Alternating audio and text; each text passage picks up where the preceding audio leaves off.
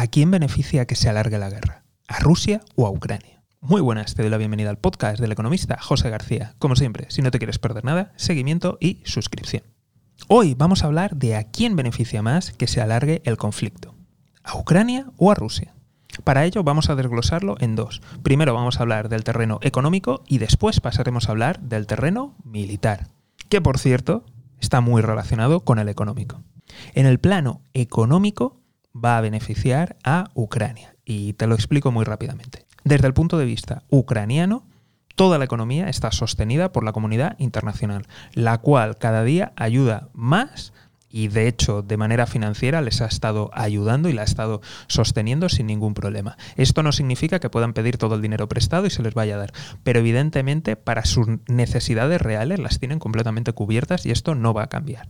Por otro lado, si nos fijamos en Rusia, evidentemente las sanciones cada día van a empezar a tener un efecto mayor y corren el peligro de que se les apliquen nuevas sanciones, como por ejemplo ahora mismo se está preparando la sexta ronda de sanciones. Es más, recordemos el comunicado del Banco Central ruso en el que avisaba de que en los próximos meses, probablemente cuando empiece el verano, iba a comenzar la crisis real, ya que el país no puede seguir viviendo de sus reservas, y eso implica que la situación se va a deteriorar dentro del país, además de impactar a la industria de defensa. Y ahora es cuando pasamos a hablar en el plano militar.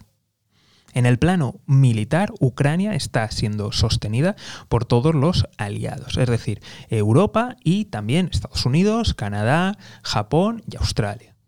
Y pese a que la industria aliada aún no se ha puesto las pilas, sí que está fabricando y las reservas en los arsenales de los aliados se están utilizando con mucha fuerza.